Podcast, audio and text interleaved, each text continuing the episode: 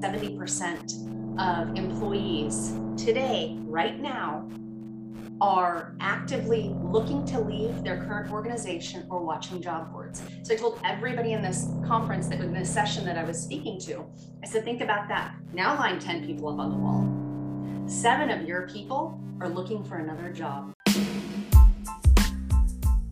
There are organizations out there that are actually really excited about that piece of data that you just heard because they know that people are about to come banging on their doors because they want to be a part of a place that really cares for their people and has a wonderful culture. And what do I mean by culture? Well, get a ping pong table, an espresso machine, happy hour. No, I'm kidding. Culture is so much more than that. It's so much deeper than that. And Sonnie Linebarger, I couldn't think of a better person to explain what it really means than her. She's our guest today. She's the founder and CEO of Evoke Greatness. And we'll talk a little bit more about what that is in our show, but we're going to talk about things like finding dynamic people and keeping them, what it looks like to go from being someone's coworker to their manager, leadership development, of course, how to build your bench. We're going to talk about even LinkedIn strategy and the value behind that, some of the success that she's seen. And then we're going to end with how um, we're all really addicted to our phones and we need to stop that. So, Sonnie honestly just makes me want to run through a brick wall, and I know she's going to do the same for you. So, it's time for you and me to wake up and lead. Let's go. When I think about people that really motivate me in life, Sonnie Linebarger is one of the first people that I think of. Between following her on LinkedIn and seeing just some of the um, some of her mindset, the way that she leads other people, and all the different things she's doing on her life, just get me really excited. And so, having her on the show today is an honor, and you are going to get so much value from this. So I will waste no more time. We're going to hop in. Sonnie, welcome to the show. Thank you so much. I am a number one Hampton fan. And so the opportunity to be here, I, I jump on anytime. I um I think I'm more of a Sonnie fan given the fact that I sent her a personalized dog collar for her That's dog, true. Stella. So um so far I'm winning. I, I haven't gotten my personalized dog collar from her yet though. for Finn, right? Yours is yes. Finn yes. yes. No, I'm I, I'm I'm kidding. Um, but but thank you for joining me today. I'm really excited. Um, so Sonnie is is in the middle of a big transition in her life right now. She has been. She was the COO of Bristol Hospice, incredible leader, and now is transitioning. Um, and, and she's founded what she's calling Evoke Greatness. I'm not going to steal anything from there. I want her to talk about that. But first, I would love to hear a bit of your story um, from the hospice space. Can can you tell us just how you got started and and really how um, you, basically how you became the CEO of Bristol? I know that's a three hour story, um, but just just give me some of it. Yeah, yeah. So no, it's actually a pretty cool story. Um, I talk about my journey from CNA to COO. It was a 20 year journey. And uh, so I started out my career in healthcare on the very bottom rung of the ladder you know, the lowest paid um, position within healthcare. And wasn't something I ever really wanted to do. My mom said, "Hey, do this backup plan." I was majoring in psychology. She said, "Why don't you go get your CNA license just just so you have a backup?" And I was like, "Ugh, no, thank you. Like I have no desire for that." And she goes, "Well, how about I pay for it?" And I'm like, "Done." Went and got my CNA license, and then um, going to school full time, and thought, you know, maybe I should try this. And so I ended up getting a job at a registry for anyone knows what a registry is, uh, when somebody doesn't show up for work, you get called and they're like, hey, we have the most you know facility that is just awful that you would never put your parents in somebody didn't show up they're going to give you the worst case with the heaviest meanest patients go enjoy your next eight hours wow and so that was what i did for the first couple of years um, and i frankly loved it like I got to connect with people on a human level and what I what I put into it, like I was nobody to them, right? They weren't going to see me again. Um, what I put into it was I saw that everybody else didn't want to take care of these patients. And so they'd get put on the person who was coming in to fill in the shift. And if I could give them eight hours of care and compassion like they were a human being, then maybe the rest of their months or years or day was not going to be something that was pleasant. But I, I, in my head, I thought that next eight hours, they're going to get incredible care. And that was all I could do. But then I left there and I would say, okay, that eight hours, I did what I could do to impact this patient. And so, really, that was kind of my philosophy throughout. Ended up becoming a nurse, going through nursing school, and um, did bedside hospice care. Never had a desire to be a leader whatsoever. I saw what the leaders had to go through, and I was like, no, thank you. And people slowly started grooming me and giving me, I was the person who would show up after my shift was done and say, Hey, is there anything else I can do for you? Is there any visits that need to be covered? Those types of things. Um, and then it would, you know, be, I would be helping with audits or I would be just trying to, you know, take some of the junk off of my leaders' plates because I respected them and I appreciated them. And so I started learning those things. And then people started seeing things in me that I maybe didn't see in myself. And so slowly started kind of organically going into leadership and then stayed in my clinical lane said, okay, I'm to, you know, I'm to be a, a, really good clinician and a, and a leader.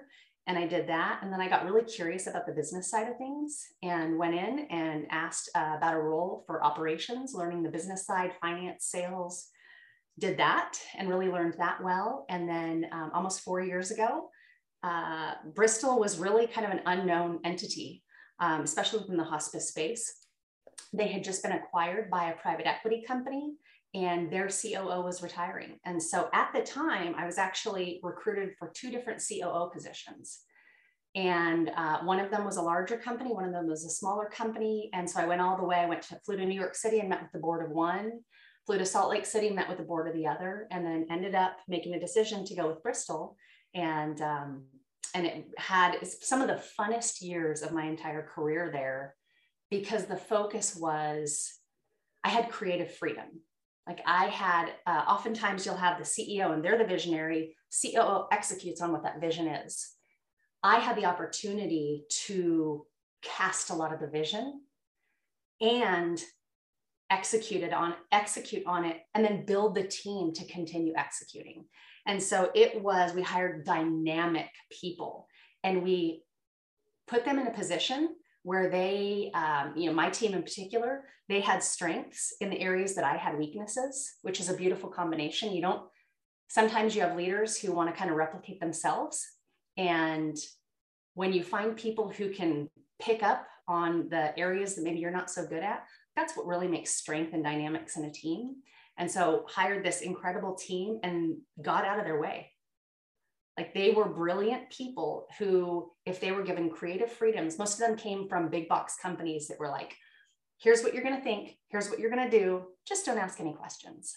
These people were brilliant. And when you said, hey, color outside the lines, like let's solve this problem, and there may be 11 ways to solve it. And so let's start throwing things on the board and see what works.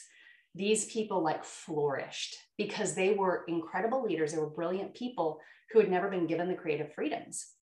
So to build that type of dynamic inside of a company and to get out of people's way and let them continue growing their people, it created a ripple effect. And all of that creates culture.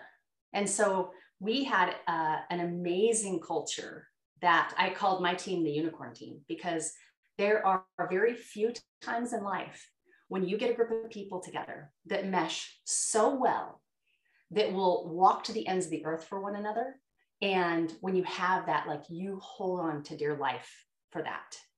And it doesn't, it usually doesn't last a lot of years because it's like this little snippet in time that like you just super appreciate and value them. But then these people they need to spread their wings and they need to go grow and fly and do amazing things.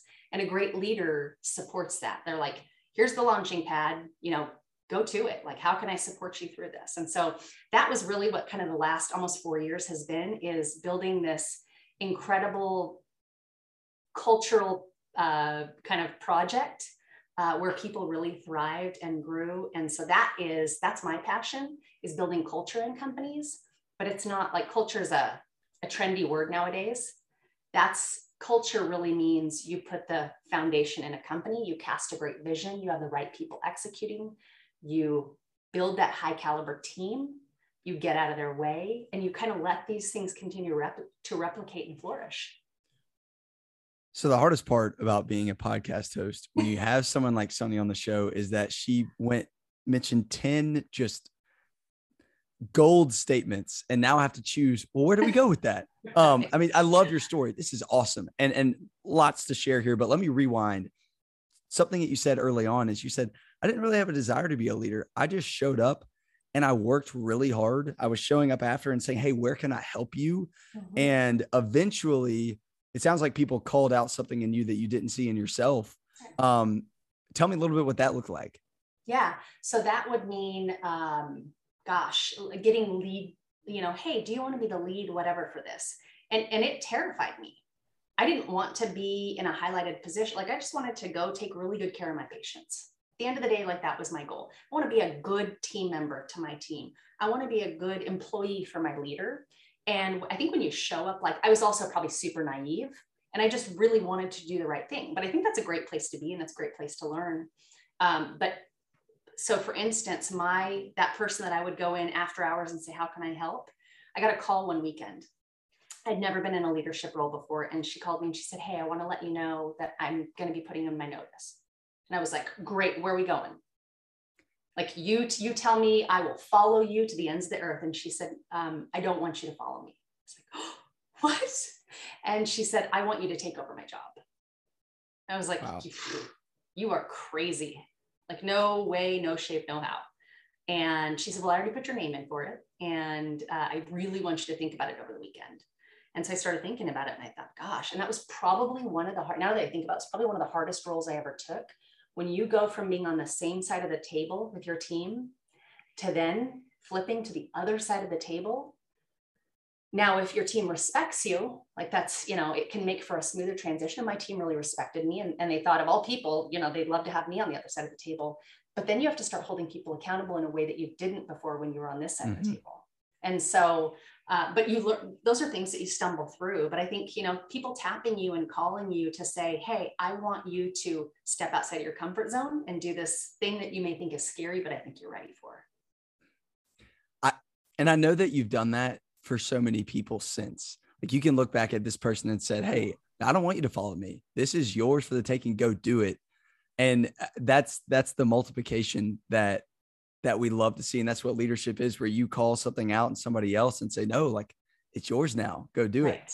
I know you've done that for a lot of oh, people. Oh yeah, for sure. And, but I think once you get to that place where, um, where the light bulb comes on, where you say, the more important piece is for me to kind of give and pour into others and not expect anything in return, right? Like I want to set you up. You may not even know that you're going to be this incredible leader, but I know I know that you have all the makings of it, and I want you to get scared and step into that zone of uncomfortability so that you can flourish. And I think often for a lot of us, right, we probably wouldn't have flourished the way we did unless someone made us get into that uncomfortable zone. Mm, yeah, I think that's good. I think you can, you on one hand, you can only prepare somebody so much until they're actually in that role. But I imagine that along the way, there were things that this individual was doing for you to develop you, whether it was through like coaching or feedback or things like that. So let's transition into the leadership development side of things. If somebody goes on the Evoke Greatness website, one, you're just going to be blown away because it's awesome. But if you scroll down to the bottom, there's some really mind boggling data. Um, one of the things I saw, and, and I'll read it, but I'll, I'll ask you some questions about it. It was about leadership development. It says 83% of businesses say leadership development is important at all levels, but only 5% do it at all levels. That's right. Any thoughts there? it, it, it, when I saw, so I'm, I'm a total data geek. Like I love digging into statistics. And so what I thought about when I was launching this business is what are those problems that I want to solve for other people, right? And again, my whole emphasis is around culture, but you have to break that down into what that really means uh, in a palatable way for others that would positively impact their business or their lives. And so when you think about the fact, I know this from personal experience from the inside of an organization, is oftentimes you talk about leadership development, right? Uh, we we need to grow this person into this role or whatever that looks like. But how often are those true, like the trajectory set out or the pavers laid out to say, hey, here's what you need to do. Let me walk you through, let me give you some bumper guards around this first step, right? And then we're going to help you get to the second step. No, usually what happens is somebody leaves a position, you don't have the bench strength to backfill it, and you do like a panic hire or a panic uh, promotion. And you put somebody in there and they're ill equipped and nobody ever said hey here's the rules or here's the you know the bumper guards around what we want you to do but like hey just go lead these people right uh, and maybe that's by growing the business maybe that's by increasing or improving revenue when you don't tell people how to do those things and you just expect them to learn there are often times where you're going to fail that person and i've seen it happen a hundred times so when you try to create, put some intentionality around creating a program where there's structure and you coach these people to say, hey, here's what we hope to expect out of this. I'm going to tell you how we're going to show up for you. I need you to tell me how, if we need to show up differently or if you need something, if you need more training on this or that. But unless we're engaging like that, being really intentional around it, we're putting people in positions they're, they're maybe not ready for. And then we get upset when they fail. And that's not fair. You're failing that employee, you're failing that person. Because if you just would have put some structure around it and really set them up, then they could have really excelled your business. Hmm. At WildSpark, our tagline is leaders ready. And it's yes. because of everything that you just said. And in our world, it, it, it's it's unpredictable necessarily when that management role is going to open up. I mean, some organizations they they kind of know, but it's you, you panic hire. There's the panic promotion that happens. And so, what can you do to be building that bench? You know, when okay. you when you take someone who you know has qualities that you want to advance within the organization, within your company, whatever that looks like, you don't have to just wait for them to to launch them into that next promotion or that next role. You can be slowly doing some you know mentorship with people along the way of hey i want to give you an overview as to what this role looks like. I think you might be interested in i mean i think it may be something that will suit you well in your growth trajectory but let's get you ready for it ahead of time.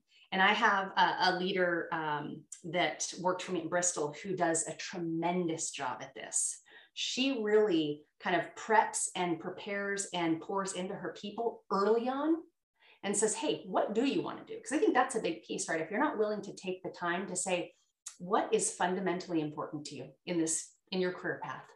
Maybe that is, I want to be the very best, whatever my role is today, right? And so just help me get better at this.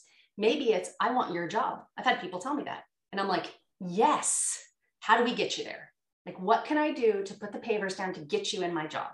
Because there is no better uh, kind of feeling as a leader than when someone says, I want your job. You know, it shouldn't be a piece where you get where ego gets involved and you're like, whoa, I don't, you know, don't be working for my or vying for my job. It's not what it's about. Like, heck yes, how do we get you there? And so when you're starting to pour into people early because you've planned and you're intentional around it, then when that position comes open and somebody you know only gives you a two week notice and you would otherwise be in a really bad position where you'd have to make one of those panic placements somebody is ready up at the you know at, the plate just ready to knock it out of the park because you planned ahead of time. And then if you're really wise and you have led somebody who's able to lead other people and develop them well they have their replacement ready to go. Yes this is this is amazing. I mean that the multiplying leader, it, it right. succession planning is so often talked about only at the top, but how can you do that at every level? And then your talent factory is just running from there. You have bench strength that's like six people deep. And that's a really good place to be an organization. Do you see this happening at many organizations? No. Uh, and, and, and thereby there's, that's why there's the statistics, right? Yeah. oh, yeah. Well, that makes sense. high percentage. Yeah. The high percentage of companies say that that's what they want to do. But when it comes down to it, there's only 5% who are actually taking steps to advance their leadership development program. There's a major delta there.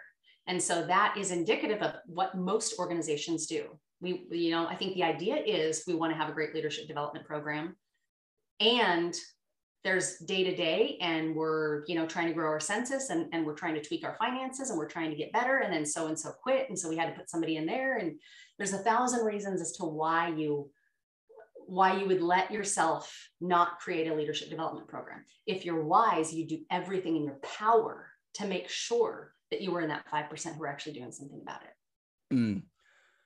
so i talk a lot about failure. I'm going to be open about my failure right here there's a part edited in this episode that you're listening to because I forgot what I was trying to say, but I just remembered it. So here it is. Keith Cantor on last week's episode talks about, he says, building a, a strong leadership development program that does what Sonnie and I are talking about isn't necessarily super expensive. It just takes intentionality and prioritization. And I don't think people know where to start or they're afraid that if they really dive in, maybe it won't work. I mean, mm-hmm. what, I guess, why is this not happening? Yeah.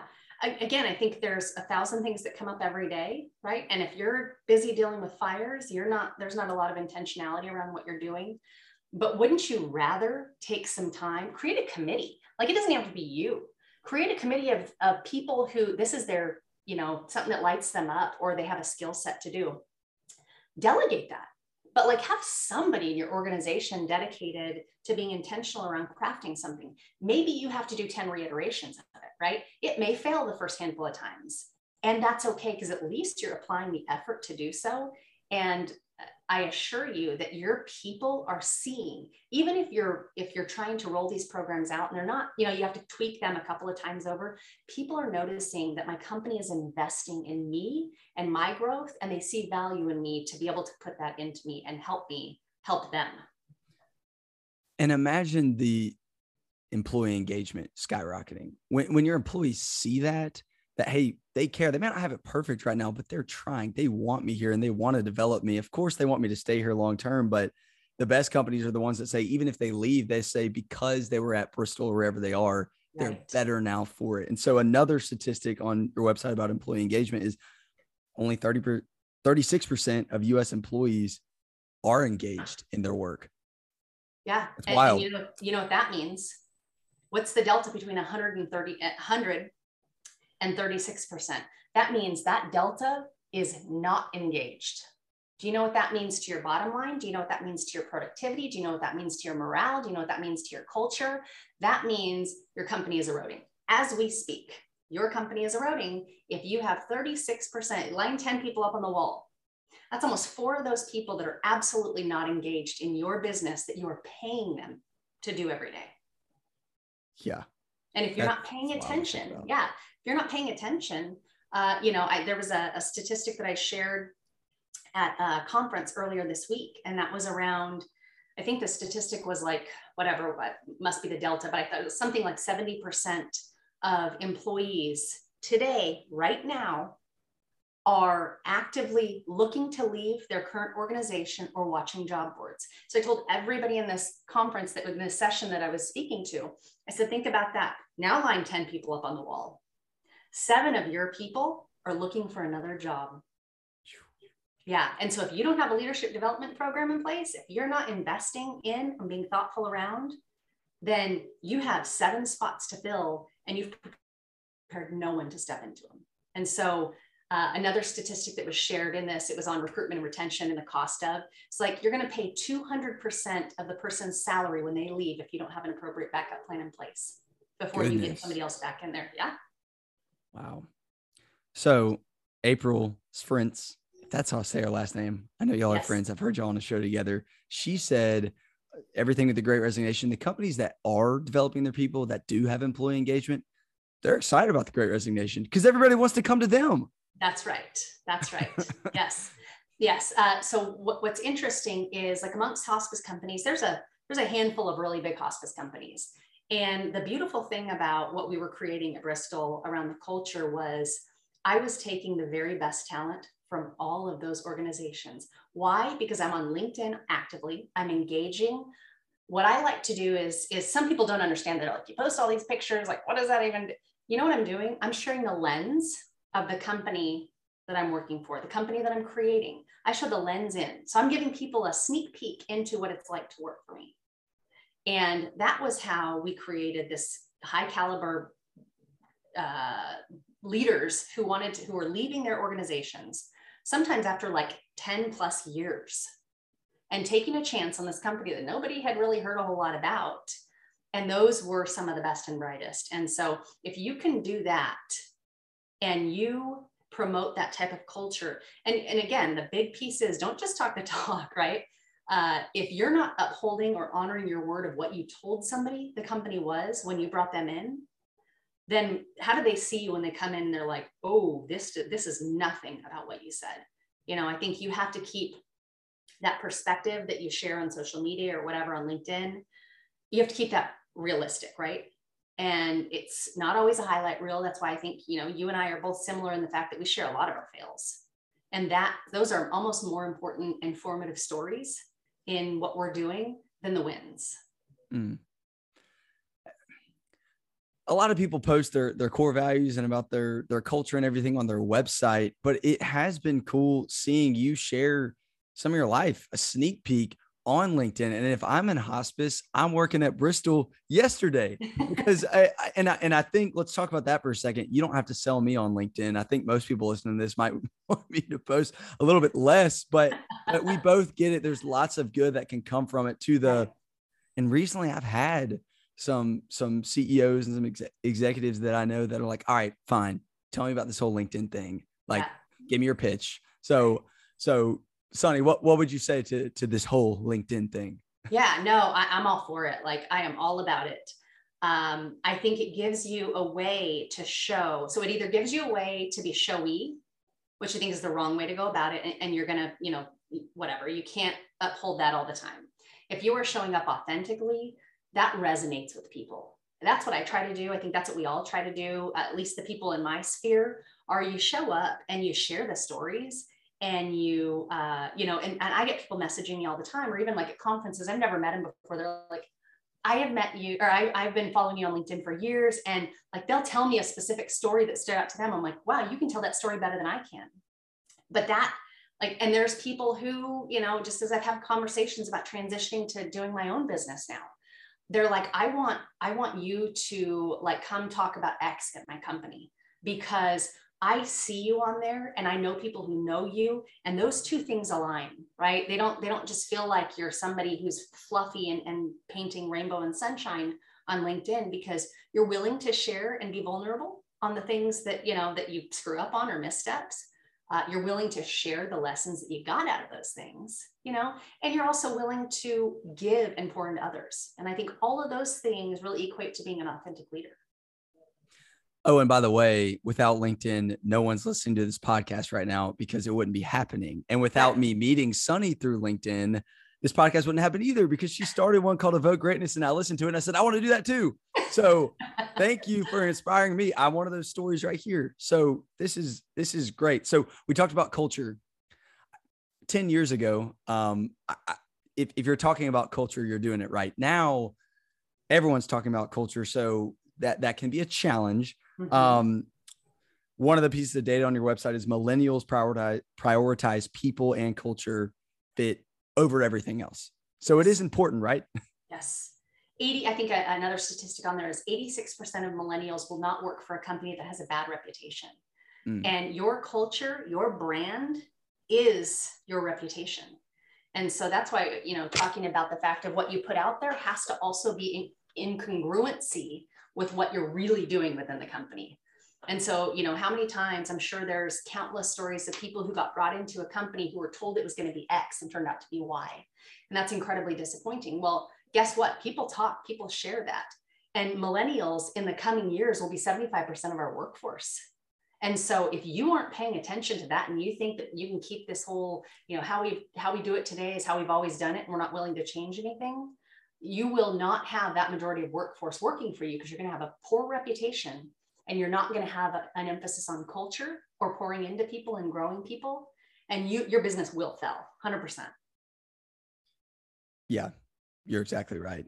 Um is there a when is there going to be a new word for culture? What are the people that really get culture what are they calling it now? Are they still saying culture? I'm just i'm just curious. yeah i think they're still saying culture and it's funny as as i talk about what i'm doing in my business a lot of it is and i always lead with the emphasis of my passion is is creating culture right? Is is creating a culture shift. What that really means like that culture is the trendy word that we all use of like oh it the way it feels the way it makes me feel. The way i show up and like my mood is shifted what that really is is when you get down to the tactical steps of it and that is creating a foundation for the business right and that is understanding what your vision is not just what it is. Like you have to, there's some heavy vision casting that has to be done. You have to share that story of what the what the company is going to become by way of your vision. People don't have to like buy into that's what it, they have to just believe that you believe that that's what the company is going to turn into. And so I've had countless people over the years tell me like I came because like I heard the vision that you shared on our interview. And I love that because I think that's powerful. But if you don't, of course, back that up, you know, then it becomes an, an, an empty promise. But so if you build the foundation of your company, you cast a vision, you bring the right people in and you make sure the right people are in the right positions. You lead by example and you hold everybody to a sense of responsibility and accountability to continue promoting exactly what you've built. Is it going to be perfect 100% of the time? Absolutely not. Will you fail at times? Absolutely, right? We all make mistakes, we're human. But if you have put those elements and those building blocks in place, when people show up, they know they have a boss that has their back. They know that they get feedback, sometimes hard to hear feedback, but they get feedback nonetheless on a regular cadence. They know that they have a team that supports them. They understand the vision of what they're working towards. When you have all that, you show up every day and you're like, I really like this place. I like these people. And when we spend more time at work than we do at home with our family, we have to really like what we do. And right now, the statistic is 36% of people are engaged. That means they are showing up really liking their job. I would, you know, and, I, and so I would stress all organizations, you think your you think your culture is good, you know, take a really good introspective look at how you can get better. And I think that's that's the gift that I bring. That's where my building of my business is in an intersection of what I excel at and what I'm really good at and what I'm passionate about. I'm ready to run through a brick wall. Let's go. this is great. Uh, I, I mean, and even something you mentioned, I talk about this on every podcast, but boardroom to family room, you spend more time at work than you do at home. And so if you're not, I mean, when you can have a culture that is not necessarily ping pong tables and espresso machines, those are great. But like when you're thinking about the vision and you follow through with it, when you have a foundation, when you have the right people, accountability, all of those things, um, and and and and you really fill your people up at work so they feel like they're winning and it's a place they want to be then they go home where it matters most to them and they're encouraged. When they're having a good experience at home with their families they'll come back to you and and be their best selves. And right. it's it's a cycle. Um wow this is awesome. Okay. So in order to be able to lead other people you've got to be able to lead yourself first. Sorry. and so w- when i say leading yourself what are some things that come to mind for you and, and how are you doing that in your life? Yeah, I think you have to know what your core values are in your life, right? And that a lot of that starts at home. And it's really figuring out what is fundamentally important to you. And maybe that is, you know, I want to eventually get to from a career perspective, I want to be the CEO. Today, I may be, you know, whatever, whatever role way down the line. And so, what do I need to do from a leadership perspective? How do I need to show up? And your leadership is not just at work, your leadership is at home. And so I think about leadership in how I am showing up as a wife to my husband and how I'm showing up as a mom to my boys. What it, you know, the leadership lessons that I share with them, the things that I put up on their wall. Like I'm, I'm very much into motivational wall art or motivational wearables. Like most everything I have around me says something. That's and shocking. It, yeah, I know. no, I'm kidding. yeah. Um, but you if you are not feeding the good what are you putting in there? You know? And so we don't there's not a whole lot of tv watched at our house. Um, growing up my mom used to get ready for work. She'd have the news on while drinking a cup of coffee in the morning. So you know what i did when i was like eight, 20 on my own? I got up getting ready for work and i turned the tv on and i would have my cup of coffee.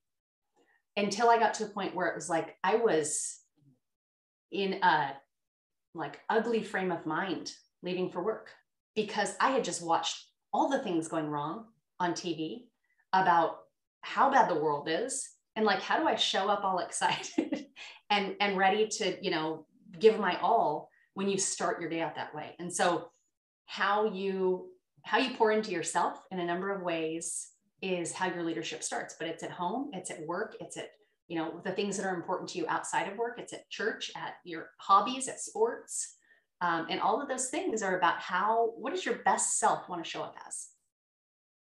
So good. Tell me about mindset. I know you think about that a lot too. Yes. Yeah, mindset is huge. So for the first probably 35 years of my life, I hadn't, uh, I didn't really even understand what mindset was. And it wasn't until I had gotten some executive coaching that was really transformative for me that I started focusing on and unpacking like the reason that I didn't really understand what mindset was, or the reason I just showed up the way that I showed up.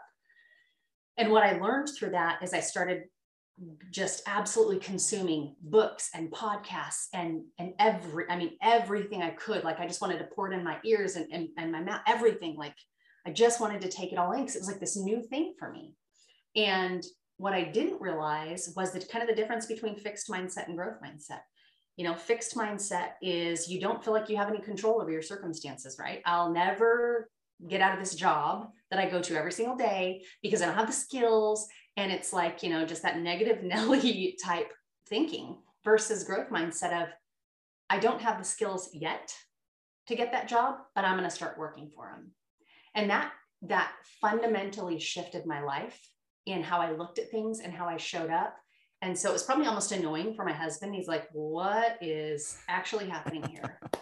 Because I was like, I, I, just, I wanted to consume it like 24 hours a day and started going to conferences and, and, um, but he, I think saw that shift in me as well. And, and now we really kind of lead each other along the way. And I think you have to have that kind of give and take, but mindset is everything. Mindset is how you wake up intentional and set out for the day. You know, if you wake up in a place where you're like, you know, this is, ugh, God, I don't want to go to work. I can't stand so and so at work, or, my boss, you know, doesn't, I don't like them. They don't support me. My organization stands for X and I stand for Y. Um, I'm not happy with my relationship or the way I'm parenting, or, you know, whatever. Like it can fill in the blank. And if you don't actively and intentionally start to shift your mind around what it could be versus what it is today, and then do the work to get you to fill in that delta that's that's really what mindset is. It's doing the work being open to uh, what could be the curiosity around it. That is the greatest explanation for why i started this podcast in the first place. It's really i mean it's accountability for myself but it's also like wake up and lead. Yeah wake up in the morning and lead but really like wake up and lead. Get right. rid of the fixed mindset and have a growth mindset. I didn't know about that until six months ago. I realized all the areas in my life where I had a fixed mindset, where I'm telling myself the story of, oh, I'm stuck here. I'm never going to be this. I'm never going to be that. And it is just that simple shift. And it's not, it's not always simple, but like doing the work, so much can happen from that. So I, I'm getting, I've got one more like, you know, personal leading yourself question. I know you're a big habits routine person what does I know like health and fitness and nutrition and all that is big to you along with like devotional journaling. Tell me a little bit about that. Yeah. So I get up in the morning and um, I get up in what I feel like is probably earlier than most. I usually get up about five o'clock. Uh, Stella does not permit me to sleep after five. Uh, she likes to get up and, and have coffee with me and get our day started. And so the nice thing about that is, is when you have kids, you know, it can get hectic, right? Just because of our busy schedules. That morning routine for me, those first couple hours before the rest of the world is awake, is sacred time because that is the time that if I get uh, the rest of the day gets distracted and taken, you know, somewhere else other than what I had planned, I won't find time for that, right? It's like saying, oh, I'm going to go to the gym tonight after work, after whatever. Um, and and so in the morning, I go down, I get my coffee and I sit down and I've got my devotional. It's the first thing I do because, like, and let me preface with this this thing doesn't get picked up. Yes. She's holding her phone, by the way. Yeah, yeah. So my phone does not get picked up. I have had to have like these bright lines, clear lines around the fact that until my morning routine is over, I don't touch my phone. And so I do my devotional.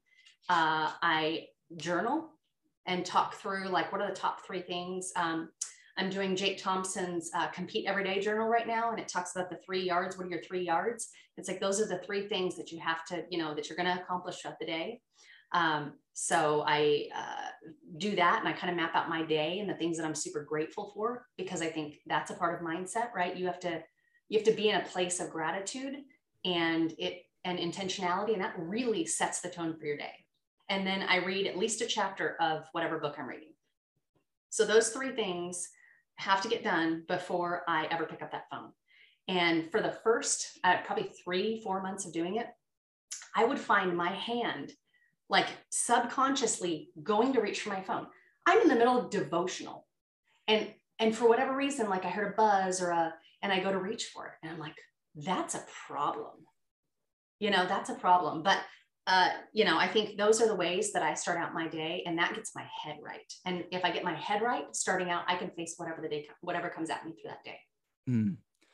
A place of gratitude, getting your head right, so good. Uh, we're addicted. I'm addicted to my phone. You know, so uh, putting it away out of sight is huge. And like you said, yeah. we're doing a devotional. Sometimes I'll reach for it and I'm like, God, what am I doing? Yes. so sorry. Yes. you are so much better than whatever I'm trying to look at on my phone. Right. Uh, okay.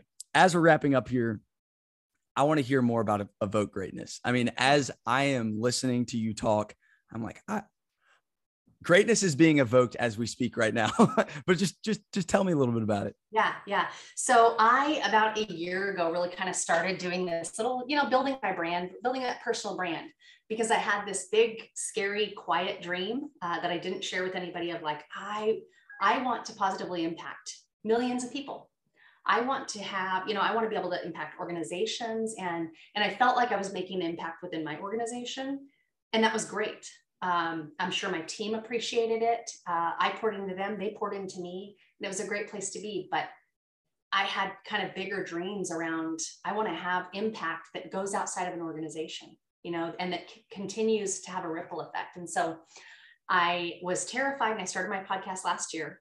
And it was like probably a year that I'd wanted to do that. And I was just petrified so I finally recorded the very first episode and I was like, all right, I'm putting this out there. Like, this is going to be terrible, absolutely terrible. But if I do that, then then it's out there. I can't take it back. I could, but like you can't take it. Like people have heard it, and then you're going to talk. It's going to be forcing you to talk about it, which is super uncomfortable. And but if you go at it with the intention of sharing stories along the way of people's failures and successes, on their way to greatness, then, then you're serving others.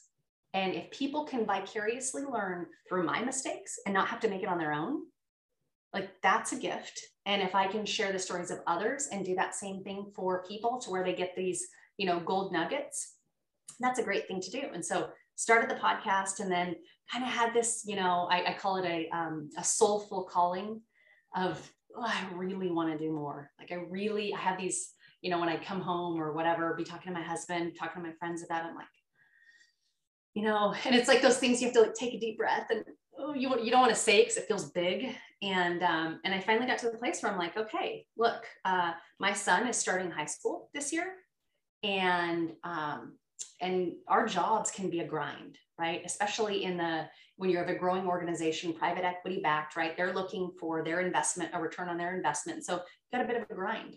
So when you think about private equity companies, they usually turn over and transact every kind of three to five years. Well, as I thought about that, it brought me to the fact that my son starts his freshman year this year. And let's say the average is four years before a company transacts. So another grind for another four years. And guess what? I missed his entire high school years. And I that is absolutely not worth it to me.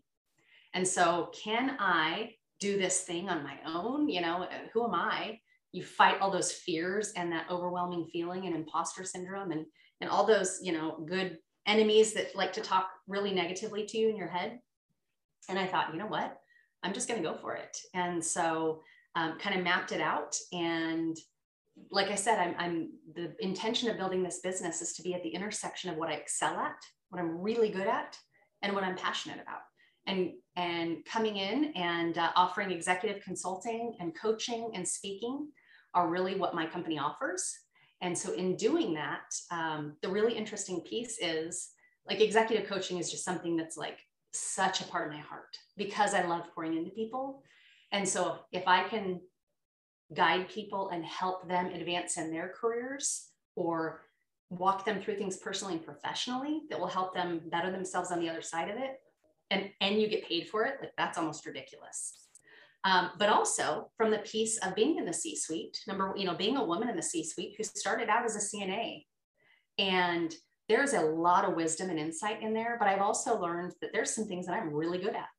And so as we talk about the culture as we talk about uh, growth and finance and sales and all of those things you could probably drop me into any company out in, inside or outside of healthcare, uh, and I could have an impact. And so, how do I take those things and make this a business where I actually create revenue by way of these offerings? And so that's what I've started to do, and it's led to some incredible conversations um, throughout the conferences that I've been to lately um, of people being very interested in like how do we how could we how could we make this work and uh, and it's when you do this, you almost you it's almost a crapshoot, right? You feel like that anyway. Like this could work, this could totally fail. Um, but I really think the um, you know the the level of respect that I have for people in the industry and that they have for me, uh, the reputation that you build up, the things that are tangible that people know about you that you're good at, that you excel at. Those are these incredible offerings that you can have and you can show up for someone's organization. And if you can have a positive impact on culture in a way that they weren't able to execute on, that's a that's a wonderful thing. And that's not doesn't just impact that CEO or the senior leadership, that impacts everybody at a at a deep level. I'm so excited for you. There are some really, really big things ahead, and I believe in you. I mean, big things are happening. And, and before you even decided to jump in and, and, go all in with this, I mean, you already had an impact on me. That that's seriously why we're here today. So thank you for everything you shared. I cannot wait to go back and listen to this five times. Um, Sonnie, have a great day, and let's all go wake up. A, wake up and oh, I just messed up. Here we go. Let's all wake up and lead so that we can evoke greatness. I love it. I love it. Thank you for having me on. It's been a pleasure. Absolutely.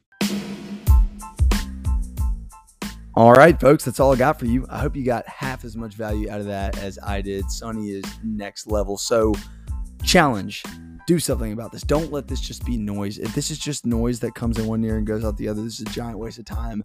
And please tell me to quit doing this. I want you to take action. So talk to Sonnie. She is an executive coach. She can help you build a committee within your organization. Um, talk to me about WildSpark. We have a strategy to develop your current and future leaders. Um, do something. And then maybe you aren't thinking for leadership development within your organization. Maybe you're an individual contributor. Um, hopefully that you're able to learn something about mindset or consistency or habits or phone addiction. I don't know what it is. The goal of this is to get you and I to wake up and lead. I'll see you next week.